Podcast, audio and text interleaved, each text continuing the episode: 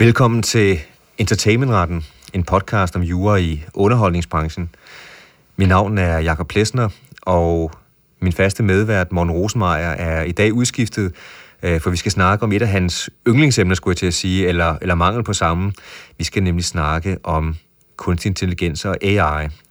Og det skal vi, fordi der er sket noget nyt på området i Europa og verden. Vi har nemlig fået, kan vi sige, verdens første EU, eller vi har fået verdens første lovgivning på området omkring kunstig intelligens for EU med AI-forordningen eller AI Act.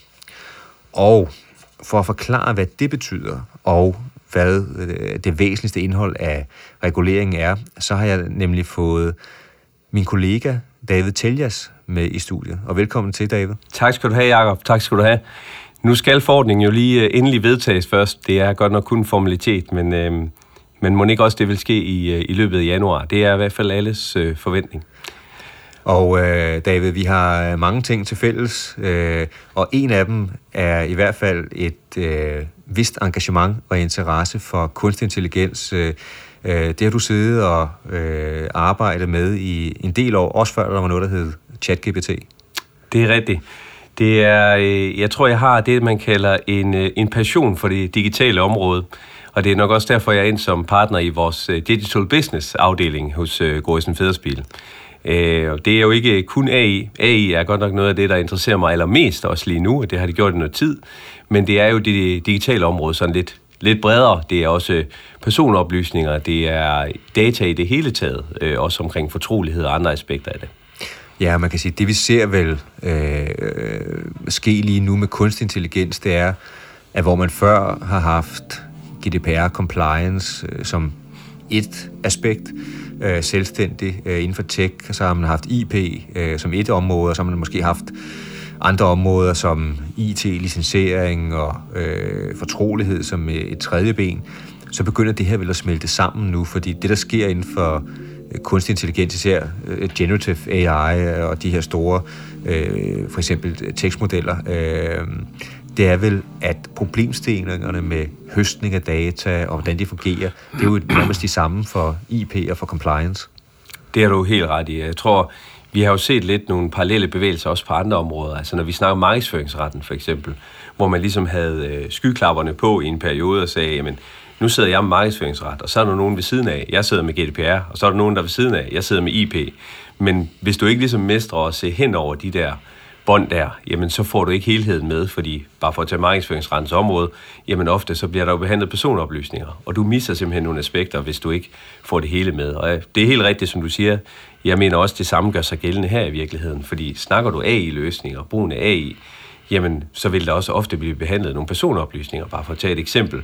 Og er du så helt blind, har du en blind vinkel på, på GDPR, jamen så kommer du til at miste nogle ting, og du kommer til at træde forkert. Ja, så man kan sige, det gælder i hvert fald om at have overblik, øh, hvad sker der i de her systemer, og det er jo det samme, uanset om det er persondata, eller det er ophavsretlige værker, som øh, bliver høstet, eller bliver behandlet, eller uploadet til, til systemerne, men det kan vi lige komme ind på. Så man kan sige, for at sætte scenen, vi interesserer os rigtig meget for det her emne, øh, og øh, skal vi ikke starte med, jeg sagde, det var verdens første øh, AI-lovgivning. Er det rigtigt? Ja, altså jeg tror, det kommer lidt an på, hvem man spørger. Altså øh, i EU og ved kommissionen, så har man jo længe ytret, at det her det var verdens første AI regulation, øh, som det hed. Og så tror jeg nok på et tidspunkt, så kom det til at hedde sig, at det var verdens første comprehensive AI regulation. Øh, jeg synes igen, jeg har, jeg har set øh, nogle tekster fra kommissionen af nu, der, hvor de igen er tilbage ved, at det er the world's uh, first AI regulation. Uh, og det er der også en del uh, LinkedIn-opslag eksempelvis, der har proklameret. Uh, og det er det jo også. Altså, det er jo det første stykke omfattende lovgivning på det her område her. Men, uh, men meget bekendt, så har man også haft bevægelser andre steder, eksempelvis i, i Kina, hvor man har været ude og, og kræve transparens for eksempel omkring øh, brugen af AI-løsninger. Så, så øh, vi er ikke først på alle områder, men, men øh, det er jo et meget, meget omfattende stykke værk, det her, så, så det er nok fair nok at sige, øh, noget i den retning. Ja, vi har set noget med executive order for Biden og det hvide hus. Executive order, safe, secure and trustworthy development of the use of artificial intelligence.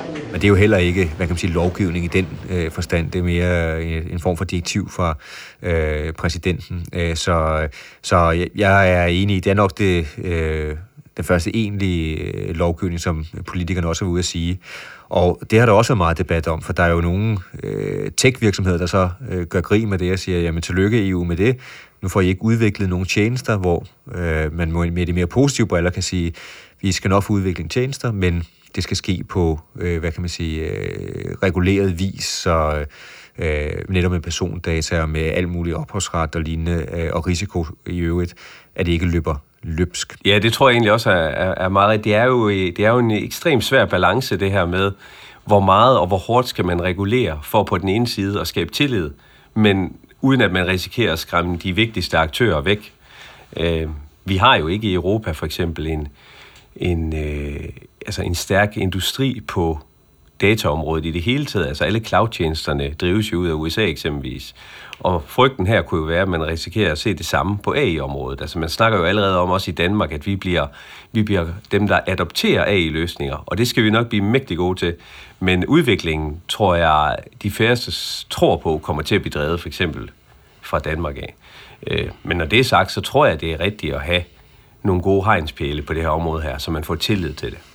Ja, og så kan man sige, øh, der sker jo også det, at øh, der er en masse tjenester, som bliver udviklet på, på baggrund af øh, amerikanske tjenester, som for eksempel OpenAI, og, øh, og der kan det være øh, måske også et øh, virkelig øh, hvad kan man sige, vigtigt parameter, at øh, hvad kan man sige, det sker på en måde, som virksomheder i Europa øh, føler er sikkert. Altså det kan jo også blive måske et konkurrenceelement på sigt, kan man håbe, at, øh, at virksomheder er simpelthen nødt til at, at vise, at man har styr på det. Der er jo også nogle, nogle hæftige bødekrav, både i GDPR-forordningen og også i denne her øh, forordning, hvis det er, at, øh, at det går galt. Øh, så, øh, og må ikke, man skulle håbe på, at de fleste virksomheder trods alt gerne vil øh, sørge for at overholde øh, helt almindelige principper i forhold til respekt for rettigheder og, og persondata. Det, det må vi se på.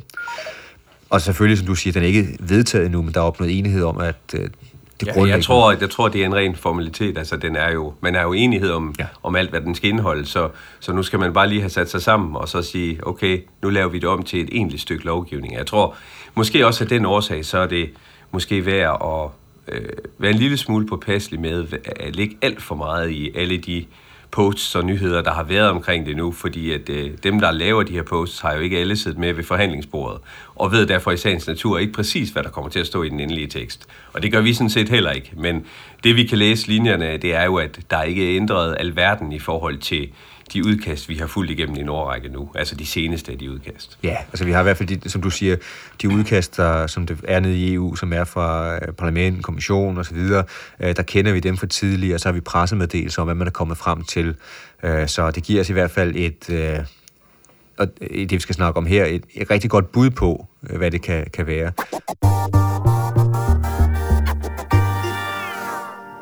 Og netop det, kunne du ikke fortælle os lidt øh, sådan, Øh, der er jo forskellige elementer i det, men hvordan er det grundlæggende, man, øh, man angriber hele AI-området fra, øh, fra EU's side? Jo, altså det er jo en... Øh, altså når du spørger til, hvordan vi angriber AI-området, Jacob, så tænker du på, hvad er det, man har sådan på de overordnede linjer fokuseret på ja. i det her nye stykke øh, lovgivning? Ja. Øh, jeg tror, det er det nemmeste måde ligesom at skitsere det på og se det på. Det er jo, at man har man har opbygget en meget omfattende lovgivning, men som trods alt har nogle filtre lagt ind. Så øh, det første, man skal spørge sig selv om, når man kigger på det her, det er jo sådan, den er bygget op, det er, at der overhovedet tale om øh, det, man kalder et AI-system. Altså, at der er tale om en AI-løsning, som er relevant i den her henseende. Og der har man lagt sig op af en OECD-definition øh, her i det seneste, og den er meget bred. Så, så det er, øh, der tror jeg i de fleste tilfælde, hvis man rent faktisk er i tvivl om det her det er en AI-løsning eller ej, så når man nok frem til, at det, det er det sådan i forhold til definitionen. Men når man så har sagt og øh, kigget hinanden i øjnene og nikket til det, jamen så er der så et, øh, et spørgsmål mere, der melder sig, og som er meget væsentligt her i den her forordnings øh, henseende, nemlig spørgsmålet om, hvad er det så for en type AI-system? Er det noget, der bliver karakteriseret som et forbudt AI-system? Er det noget, der karakteriseres som et højrisiko AI-system? Eller er der noget, der kan karakteriseres som et øh, low-risk eller minimums øh, risikosystem? Og, og det har meget, meget stor indflydelse på, hvad man skal gøre om noget i forhold til den her forordning. Fordi jeg tror, det er fair at sige, at øh, sådan, hvis man tænker mængden af, af sider i den her øh, forordning her, så er 90% nok dedikeret til det, der hedder højrisikosystemerne. Okay, så man kan sige, at man har en øh, hvad kan man sige, sikkerhedsmæssig tilgang til systemerne, hvor man starter med i toppen noget, man slet ikke vil have. Mm. Øh, og så hvis du gør det, så er du altså i strid med forordningen bare ved at lave de systemer, og så en høj risiko, som bliver reguleret øh, godt og grundigt, og så har du noget minimal risiko, hvor man kan sige, at her er der så ikke de store øh, problemer, i hvert fald i forhold til den her forordning. Enig. Enten, altså på den sidste, så skal du, så hvis du ender i den, så er du enten et sted, hvor du slet ikke skal gøre noget. Altså, de her frikort, de, de falder helt udenfor. Øh, og dem er der rigtig mange af. Det er langt, langt størstedelen af de systemer, vi, øh, vi snakker om i dag, vil falde udenfor. Øh, og så er der også nogen, der har lav risiko, der falder indenfor, men hvor man så siger, det er kun et spørgsmål om, at der skal vi skabe noget mere transparens. Og det gælder for eksempel chatbots og deepfakes, som jeg ved, I har underholdt med i, øh, i tidligere episoder af Entertainment-retten. Må jeg være fri? Jeg er aldeles ikke deepfaket noget som helst. Ja, og så kan man sige, og så ved siden af det, nu kan vi lige gennemgå, hvad der ligger i de her forbudt og, og højrisikosystemer og regulering. Og så kan man sige, ved siden af det, øh, formoder jeg, så gælder de almindelige GDPR-regler, de er stadigvæk i kraft, øh, og de, øh, i hvert fald de almindelige IP-regler er stadig i kraft, kan jeg, kan jeg afsløre. Fuldstændig. Dem kan man stadigvæk gå for hovedpine over i, også i den her scene. Ja, og det er jo ting, det kan vi lige til sidst komme ind i podcasten, tænker jeg, fordi lige nu er der jo rigtig mange øh, virksomheder og, brancher, som står over for at sige, kan vi overhovedet bruge de her tjenester, og hvad er det, man skal være opmærksom på. Øhm, men lad os lige kigge på øh, i første omgang, øh, så de her øh, forbudte øh, systemer. Ja, det lyder farligt, ikke? Det lyder, altså nu har vi haft en podcast med Jakob Stegelmann, hvor vi gennemgik øh, i science fiction film, hvor det kunne gå galt med Skynet fra, fra Terminator og, og andre systemer. Og, og kendetegnene for, for mange af de her film, det er jo, at der er nogle systemer, så er så farlige, at det går galt. Mm. Øh, og så, så hvad, er det, man, øh, hvad er det, man er bange for i EU's side og siger, at det her det vil vi simpelthen ikke have? ja, man har, man har jo kigget lidt rundt i verden, eksempelvis. Og øh, så har man også luret øh, udviklingen lidt og set, hvad er det for nogle perspektiver, vi ser ind i, hvis vi sætter det her fuldstændig frit. Og et af de steder, man har kigget hen, er jo Kina. Og der har man jo set, at de, øh, det er der nok nogle af lytterne her, der har hørt om, at man har sådan et øh, social scoring system. Altså, hvor du, de gode borgere, de får flere point end den mindre gode borger. Og hvad definerer så, hvad der er en god og den dårlige borger? Ja, det, er, det gør den øh, kinesiske øh, ledelse øh, regering. Øh, så så det, det er jo et, en farlig øh, vej at gå, og der har man simpelthen sagt i EU, jamen vi skal ikke have et tilfælde, hvor øh, hvis du, Jakob ikke får betalt dine regninger til tiden, så får du minus 10 point, og så får du så sværere ved at optage et lån i fremtiden eksempelvis. Så det er en af den, øh, det, det er en type system, man har sagt, dem vil vi ikke se. Et andet eksempel på øh, systemer, man ikke vil se, det er det, man kalder øh, kraftigt adfærdsregulerende systemer. Øh, eksempelvis hvis man indbygger AI i legetøj på en måde, som får børn til at få en uønsket adfærd. Øh, og igen, der er jo meget af det her, der er op til fortolkning, hvornår er noget en uønsket adfærd osv. Men jeg tror, det er fair at sige, at øh, man, man skal nok forvente, at der skal ret meget til, før man bliver ramt af det her. Man kan nok også godt have en idé om, hvad det er, man sigter til. Ja, så du kan sige, de systemer, som er faldet ind i det her forbudte ting, er det ud fra hvad du siger, sådan rigtig forstået at sige, man vil nok ikke være i tvivl. Altså, der kan selvfølgelig altid være tvivlstilfælde, men de helt klare eksempler, dem vil man nærmest kunne se på 100 meters afstand. Det vil jeg mene. Det vil jeg mene. Der, øh, der skal man ikke øh, sidde mange minutter rundt om en bord og lige drøfte etikken i de her systemer her, og så sige, okay, det lyder ikke helt godt. Tror vi, det er omfattet af i forordningen, så det er det nok. Øh, og det, der er en væsentlig risiko for, at det så, eller sandsynlighed for, at det er et forbudt. Okay, men så lad os kigge på noget, hvor der formentlig, øh, vil jeg gætte på, er mere tvivl. Det er de her højrisikosystemer. Ja.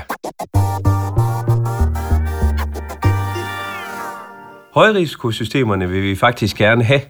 Øhm, det er ikke fordi, at man har øh, sådan forudindfattet holdning til, at, at de er dårlige men de indebærer bare en risiko, når man bruger dem, og derfor har man sagt, så bliver vi nødt til at stille nogle krav til dem, så vi ligesom sikrer, at de her risici, de mindskes. Og der er overordnet igen, så kan man sige, at der er to kategorier. Øhm, det ene, det er AI-systemer, som har nogle bestemte formål. Det kan fx være, at man har AI-systemer, som bruges i HR-henseende til at bestemme, om du, Jacob, næste gang skal have en lønforhøjelse eller ej det er et godt system, det der. Eller om din, eller om din øh, kollega skal forfremmes. Den slags systemer har man sagt, det er et højrisikosystem. Noget andet, øh, et andet eksempel på, på et højrisikosystem, hvor man, altså hvis man kigger på formålene med det, det er systemer, der bliver brugt i for eksempel øh, forsikringsøje med til at beslutte, om du får forsikringsdækning. Det kan også være øh, systemer, der bliver brugt i den finansielle sektor til at afgøre, om du får et lån. Det kan være systemer, der bliver brugt til at styre kritisk infrastruktur, for eksempel vejnet og den slags ting, hvor man har sagt, det her det må jo helst ikke gå galt, fordi hvis det går galt, så kan det have nogle rimelig alvorlige konsekvenser.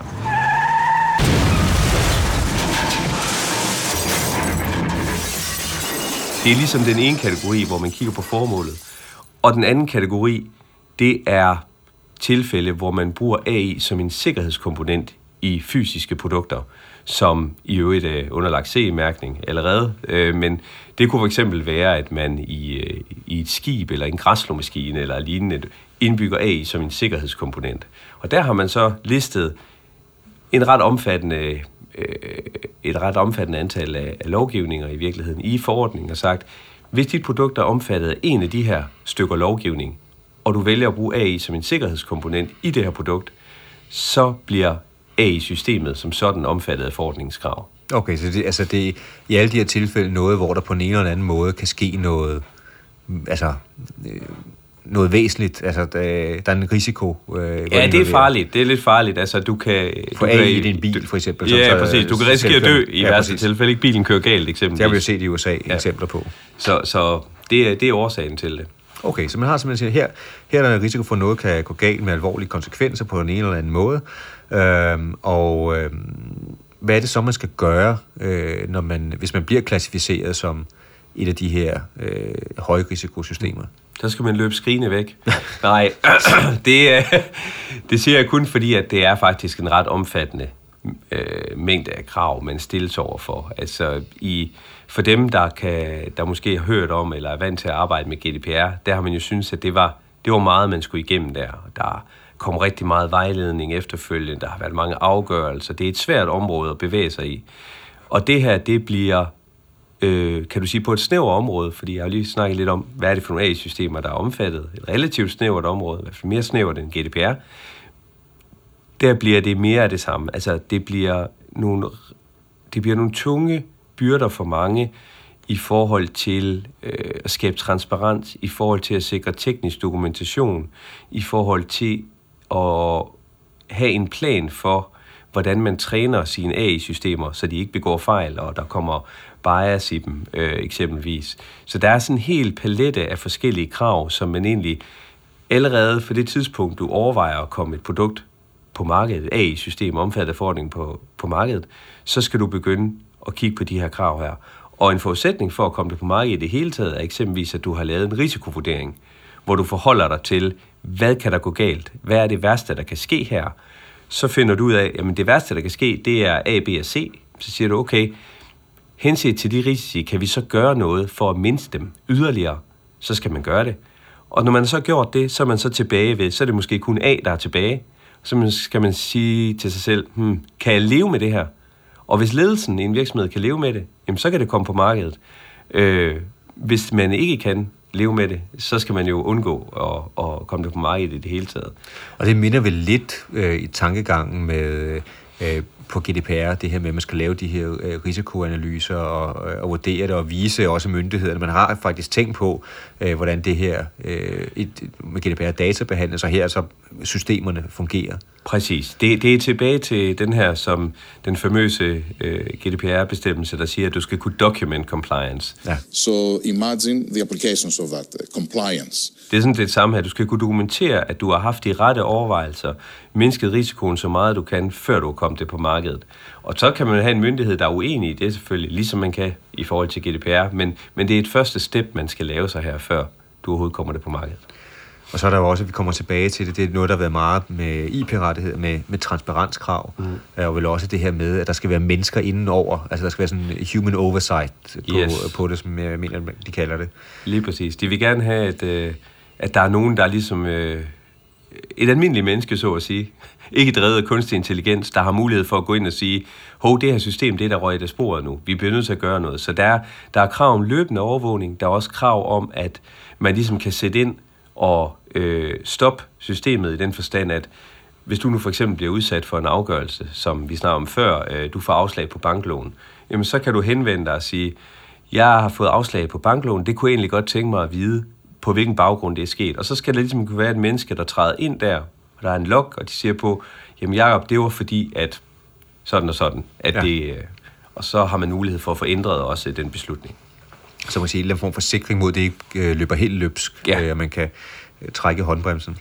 Øh, og hvad med, øh, hvem er det så, øh, der er, øh, hvad kan man sige, øh, sådan, øh, bliver ramt af det her? Er det dem, der udvikler det, eller kan det også være dem, som, øh, som bruger det øh, øh, i, i praksis, øh, altså virksomheder? Jamen det kan sådan set være, det er, det er hele værdikæden, man kigger på her, fra, fra udviklere til brugere til distributører af systemerne. Og det er så forskellige krav, man stiller til de forskellige øh, kan du sige, aktører i værdikæden. Så dem, der har den, øh, de fleste krav, det er udviklerne af det. Øh, men, men som bruger af systemet, skal du jo stadig være opmærksom på, altså når du i drift sætter det, fungerer det nu efter hensigten, skal du have fat i dine leverandører osv., og, og du har også et ansvar for at øh, formidle information om, hvordan det her system her fungerer til dem, der nu bruger det. Øh, det kan være internt i din organisation for eksempel. Så, så der er egentlig krav hele vejen i, igennem øh, systemet. Så hvis forsikringsselskab vælger at sige, nu har vi det her fantastiske kinesiske system, som øh, vi implementerer, og øh, det kinesiske system har måske ikke overholdt øh, alle de ting, de skulle. Øh, så har, øh, hvis det er et dansk forsikringsselskab, så har de altså også nogle selvstændige forpligtelser ja. til at sikre, at øh, hvad kan man sige, efterforordningen til de, for, de har et selvstændigt ansvar for at forholde sig til det, som udviklerne er kommet med, ja. øh, og skal i virkeligheden sådan lidt for simpelt sagt, så skal de egentlig bare i godsøjne sikre sig, at det, de kommer med, også på dokumentationssiden, overholder kravene i, øh, i forordningen. Øh, for ellers så kan de risikere at få et selvstændigt ansvar, hvis noget går galt. Okay, så der er altså også en forpligtelse for dem til at hvad kan man sige, sikre sig, at, at leverandøren, øh, udvikleren overholder reglerne. Yes. Det lyder spændende og også øh, øh, omfattende. Man kan også komme i gang med kontrakterne igen, kan du godt høre, ikke? Fordi at det, er jo, det er jo endnu et lag på, IT-kontrakterne, på licensaftalerne osv., hvilke krav skal man vælge over på sin leverandør? Hvad krav skal vi stille dem? Vi kender det også fra andre områder. Nu har vi cybersecurity og NIS 2 for eksempel, hvor det er lidt den samme øvelse med at sige, hvad er det egentlig, vi skal bruge for vores underleverandør, for at vi kan sove godt om natten? Ja, øh, og hvornår, apropos med at sove godt om natten, hvornår er det det her, det træder i kraft? Øh, nu er man øh, for nylig her blevet enige om det sådan politisk, men når så vi er helt enige omkring øh, øh, forordningen, og den øh, bliver udstedt og det hele. Hvor lang tid? Det er jo ikke, øh, det er, ikke, det er jo ikke noget, der træder i kraft lige med det samme. Nej, man har, man har en periode øh, fra, øh, nu snakker vi om før, at vi, vi forventer jo, at den endelige tekst bliver vedtaget her i, i starten af, eller ikke i starten, men i januar, i starten af året, til januar øh, næste år. Øhm, og, øhm, og derfra vil man så have øh, en periode på et par år til at øh, ligesom komme på plads med de her ting her. Og det kan jo lyde af forfærdelig lang tid, Altså, fordi øh, hvad skal vi næsten øh, fylde to år ud med? Øh, men, men jeg tror også, man må se ind i her, at der er ret meget, man skal have styr på, hvis man, hvis man, særligt hvis man er udbyder selvfølgelig, men, men jo også hvis man adopterer de her systemer her. Det er ikke noget, man lige klarer på, på en måned, og det kræver også et samarbejde, tror jeg er væsentligt pointe. Det kræver også et samarbejde øh, mellem jurister og kommersielle folk, dem der skal udvikle og bruge systemet, får de gode idéer, og så øh, de IT-kyndige, der sidder og har forstand på præcis, hvordan de her algoritmer under, underneden, de fungerer. Øh, fordi ellers så kan man ikke nå i mål. Så det er ikke en, en ren juraopgave, det er heller ikke en ren teknikeropgave, det her. Det er noget, der kommer til at tage noget tid. Øh, og nu har, var jeg jo selv så heldig at være involveret i mange GDPR-projekter, da vi fik øh, forordningen, altså GDPR i sin tid, 2018, og, og der tror jeg, det er fair at sige, der, der var mange, der ligesom blev taget lidt på sengen i den forstand, at de havde regnet med, at det ville gå noget hurtigere og komme på plads, end, øh, de, end, end de havde troet på det tidspunkt. Altså.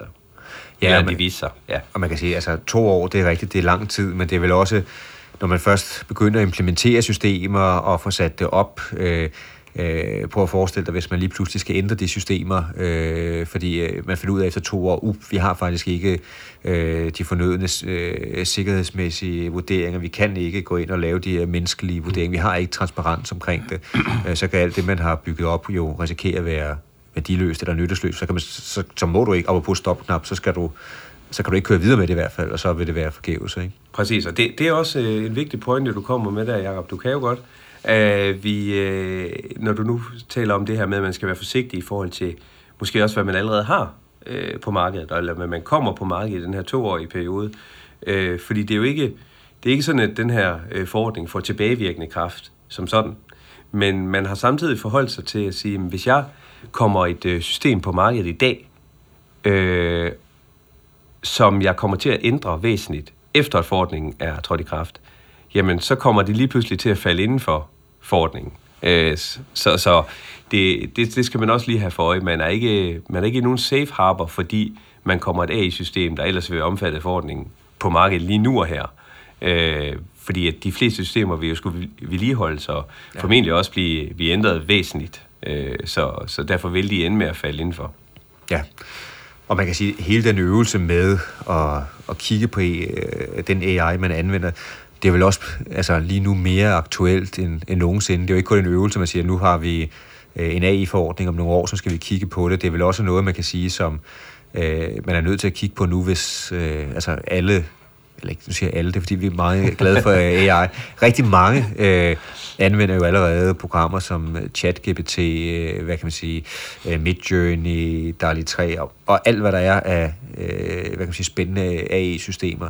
Øh, men hvis man gør det arbejdsmæssigt, så kan det jo give en, en række udfordringer mm. øh, i, i virksomheder. Både i forhold til, jeg plejer at sige, at der er tre ting. Der er, er fortrolighed. Hvad nu, hvis man lægger data ind i, øh, den almindelige chat-GPT, øh, det er altid en dårlig idé, kan jeg afsløre. øh, fordi øh, er der så nogle privacy-problemer, øh, altså med persondata, er der nogle IP-problemer, hvem deler man egentlig data med? Øh, og øh, det kan løses selvfølgelig. Hvad med IP? Øh, krænker man andre, øh, når øh, ens medarbejdere laver nogle prompts? Øh, det kan være mulighed. Og så er selvfølgelig GDPR. Øh, er der styr på data? Alt omfavnende GDPR. Ja. ja. Øh, og der er det vel, øh, det er jo også noget, øh, vi drøfter meget, der er det jo muligt at sætte de her systemer op på en måde, sådan så at data ikke kompromitteres, og IP ikke krænkes. Men det er jo noget, hvor man så, ligesom du siger, man skal ret minutiøst, og det er jo ikke kun jurister, det er også teknikere og lignende, som skal kigge på det og sige, hvordan er dataflowet så, og hvad, hvad skal vi gøre? Præcis. Der der er jo både noget på, kan du sige, indstillingssiden, der er også noget på kontraktsiden, altså hvilke krav stiller du i forhold til for eksempel øh, dataopbevaring og så videre til din leverandør. Og så er der jo sidst men ikke mindst også øh, en vigtig awareness-side i det, øh, i forhold til dem, der skal bruge systemet. Fordi uanset hvordan vi får indstillet de her systemer her, så vil der jo øh, formentlig i de fleste tilfælde i hvert fald være en risiko, hvis man ikke bruger dem på den rigtige måde. Og derfor er der også en, en øvelse i at få uddannet folk i, hvad skal de i det hele taget smide ind i den prompt, som du også er inde på, når vi snakker for eksempel fortrolig information og, og så videre.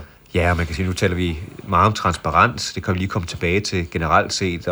Men transparens er jo også en god ting i forhold til øh, netop, når man anvender de her systemer, fordi man bør øh, som, som virksomhed jo have overblik over, øh, hvordan ens dataflow øh, er, både i forhold til fortrolighed, i forhold til GDPR, i forhold til IP.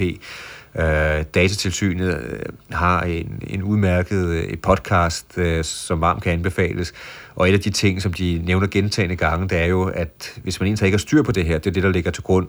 Nu, nu går vi ikke ind i alle detaljer her, det er jo sådan på, på overskriftsniveau, men hvis man ikke har styr på sit dataflow, så svarer det en til, at man kører lidt bil med en plastiksæk over hovedet.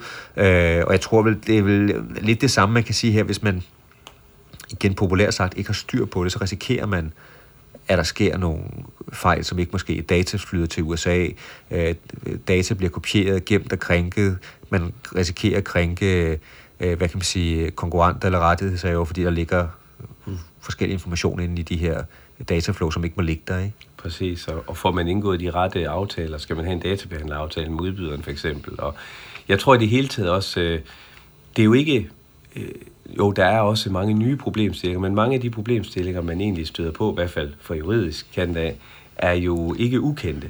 Men man skal også bare have, have dem med her, og så tror jeg, at, at nogle af tingene er jo, er jo så, øh, kan du sige, i en ekstra farlige her, fordi at systemerne fungerer, som de gør.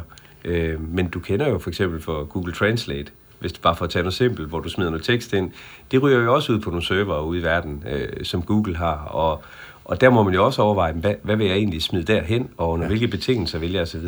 Og hvad må jeg gøre? Og ikke? hvad må jeg gøre, ja præcis. Og, og her der er det, jo, det er jo lidt det samme, bare på steroider, fordi at systemerne er så vilde, som de er, og kan så mange ting, som, øh, som de kan, øh, og er selvlærende osv.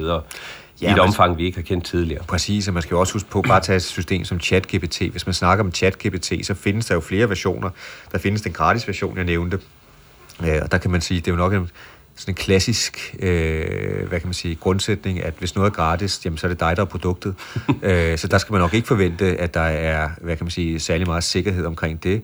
Men det kan så også være, øh, de har en, en enterprise-version med større sikkerhed, der er en, en cloud-løsning med, med stor sikkerhed, øh, og så er der jo øh, noget, man ser rigtig meget af for øjeblikket, det er det, man kan kalde sådan out-of-the-box løsninger, hvor virksomheder bygger videre på ChatGPT, bruger deres algoritme, så kommer de med deres egen, øh, øh, hvad kan man sige, øh, løsning, måske specifikt til visse brancher eller lignende, og så siger det her kan vi også godt gøre, men det er så bare bygget på OpenAI, og der skal man jo virkelig være opmærksom på, at øh, hvad kan man sige, der er, er styr på IP-fortrolighed og GDPR øh, i, i det, det forløb. Ikke? Præcis, og der er jo meget fokus, det er også det, vi, vi taler mest om nu her, det er måske, jamen, hvad smider du ind i maskinen, ikke? Øh, men, men der er jo også, hvad kommer der ud, og hvad kan du med det, der kommer ud? Ja. Altså, hvad må du bruge det til, eksempelvis? Og er det vigtigt for dig, at du har rettigheder til det, der kommer ud? Øh, vil du bruge det til at lave vigtige elementer af din kildekode, for eksempel i noget software? Velvidende, at du ikke har nogen ophavsret til det, formentlig.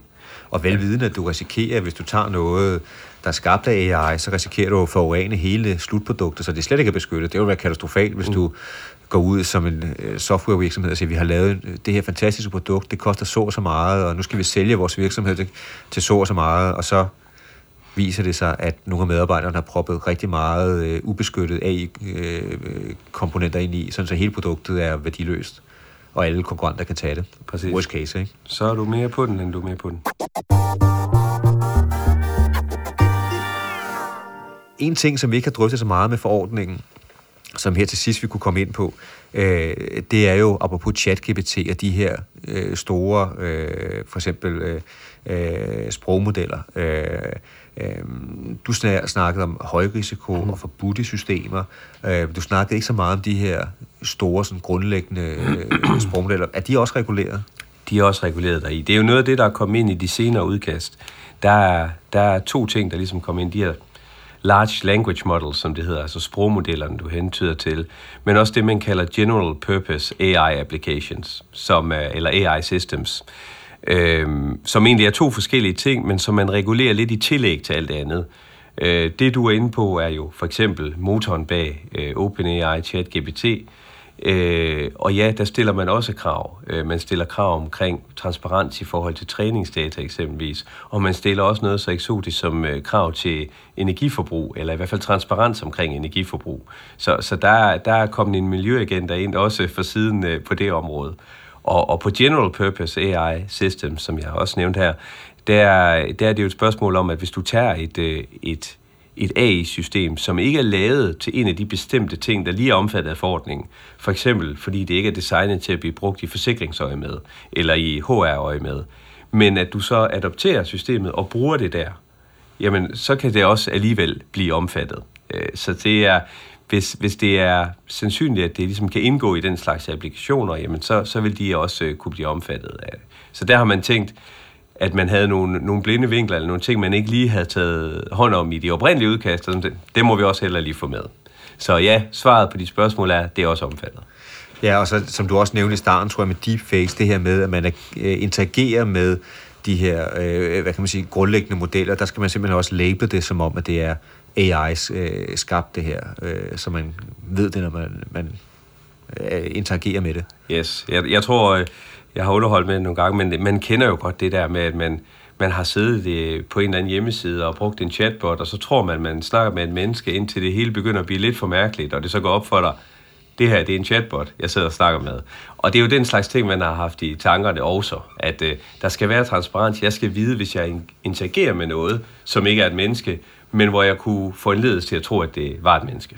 Jamen altså, jeg kan sige til dig, jeg havde faktisk øh, øh, på et tidspunkt en oplevelse med en af de her tjenester med netop deres chatfunktion, fordi øh, jeg havde nogle udfordringer, men jeg kunne simpelthen ikke få teknikken til at virke, og jeg sad og spurgte den her, øh, øh, hvad kan man sige, øh, tjeneste, det var, en, det var en dansk tjeneste faktisk, med en, en tv-tjeneste, jeg kunne ikke få mit abonnement til at virke, så jeg, jeg skulle se en fodboldkamp, jeg havde købt det, og jeg blev med at spørge, og til sidst skrev jeg til ham, øh, jeg bliver nødt til at spørge, er du en øh, AI? Fordi øh, jeg synes, jeg får det samme svar tilbage, du hjælper mig ikke og sådan noget. Og så, øh, det var faktisk en positiv historie, fordi han blev øh, vedkommende, jeg blev færdig at grine øh, og skrev til mig, nej, nej, nej, nej, det må du ikke, jeg er faktisk, øh, jeg har bare det her nærmest manuskript, jeg skal svare på. Det er sådan, du skal se din fodboldkamp, jeg skal nok, og han synes, det var meget, meget sjovt. Men det var simpelthen, fordi jeg fik det samme sådan standardsvar tilbage. Jeg troede, det var en, øh, en AI, så, øh, så tusind tak til, til dig, der hjalp mig det. Jeg fik set fodboldkampen, og øh, det, var, det var ret vigtigt. Jeg vil sige, i mit tilfælde, jeg fandt aldrig ud af, om det var en AI, men, øh, men jeg har på fornemmelsen, at det var. Ja, okay, okay. Men her var det, altså, her, der kunne jeg se, det var, jeg synes, det var meget morsomt.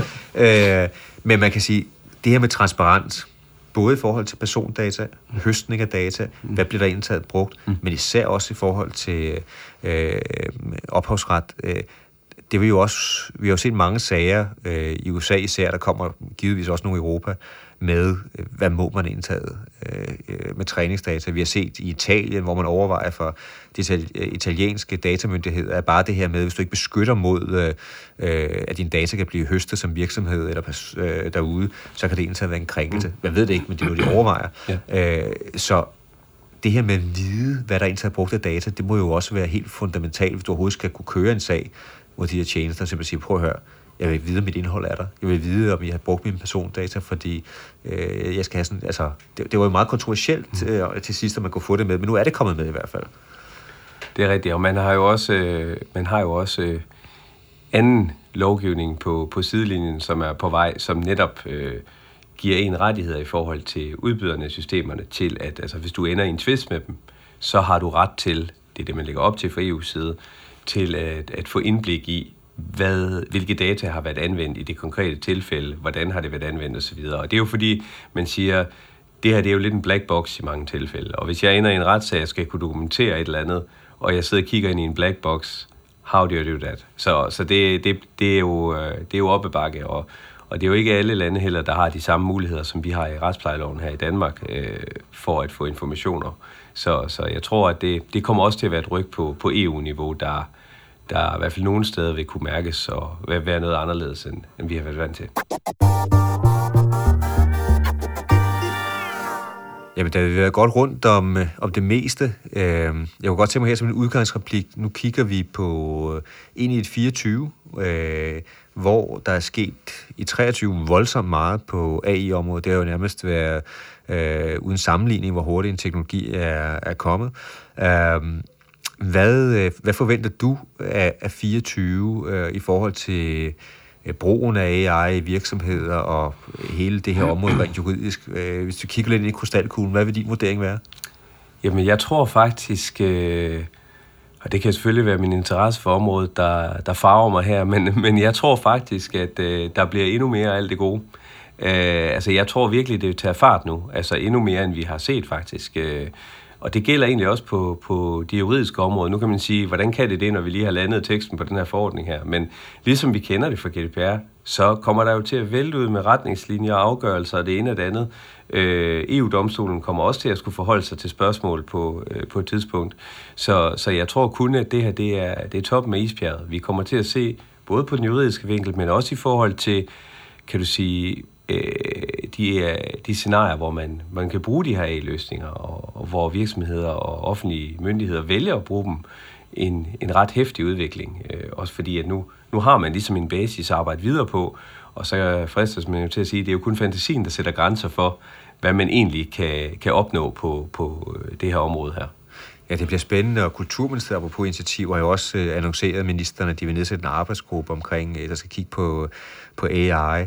Og det bliver også spændende, som du også er inde på, om, øh, og 24 også er året, hvor virksomheder øh, virkelig omfavner øh, sådan de her store sprogmodeller, øh, og, og bruger dem, for mange gange er det jo medarbejderne, der bruger dem lidt selv, og så bruger man det ikke fuldt ud, fordi netop virksomheder har politikker, der siger, jeg må ikke bruge det øh, endnu, øh, men øh, med, med Copilot øh, fra Microsoft og andre løsninger, øh, som er derude, øh, så bliver det spændende at se, om det også bliver året, hvor at, at virksomhederne øh, øh, igen selvfølgelig gøre det korrekt øh, overholde de regler, men, men muligheden til, teknisk er i hvert fald til stede. Og også om, om vi måske ikke næste år, men i hvert fald i den kommende tid får nogle ændringer i, i lovgivningen, der gør, altså den danske lovgivning, som gør, at offentlige myndigheder i videre omfang vil kunne bruge de her løsninger, end de kan i dag, øh, henset til det potentiale, der jo er i at effektivisere nogle ting, og, og i virkeligheden også på mange områder, tror jeg, få en bedre kvalitet, end vi har i dag. Men der er bare nogle, øh, nogle barriere, for eksempel i sundhedsloven på det område, og, og Datatilsynet har faktisk også lige truffet afgørelse i en sag, hvor de har sagt, at øh, Københavns Kommune ikke kunne anvende et specifikt AI-system, præcis som de har tænkt sig, øh, med den hjemmel, de har tænkt sig. Så det vil sige, at så skal de for eksempel ud og have et samtykke, men de kan ikke bare sådan uden videre bruge løsningen til, til den screening, de har tænkt sig, øh, af patienter, som de har tænkt sig. Ja, det er spændende at følge i hvert fald, hvad der kommer, øh, kommer til at ske på, på det område der. Øh, en ting er sikkert i hvert fald, der kommer til at ske mange øh, ting, øh, øh, og så det bliver, det bliver spændende at følge. Men David, jeg vil takke dig øh, for at komme forbi podcasten og gøre os klogere på, hvad der sker på AI-området. Så tak, fordi du kunne være med. Tak, fordi jeg måtte være med. Og den største tak går selvfølgelig til jer lyttere. Det er jer, vi laver podcasten for. Tak skal I have. Du har lyttet til Entertainmentretten, en podcast fra Gorisen Fede Spil.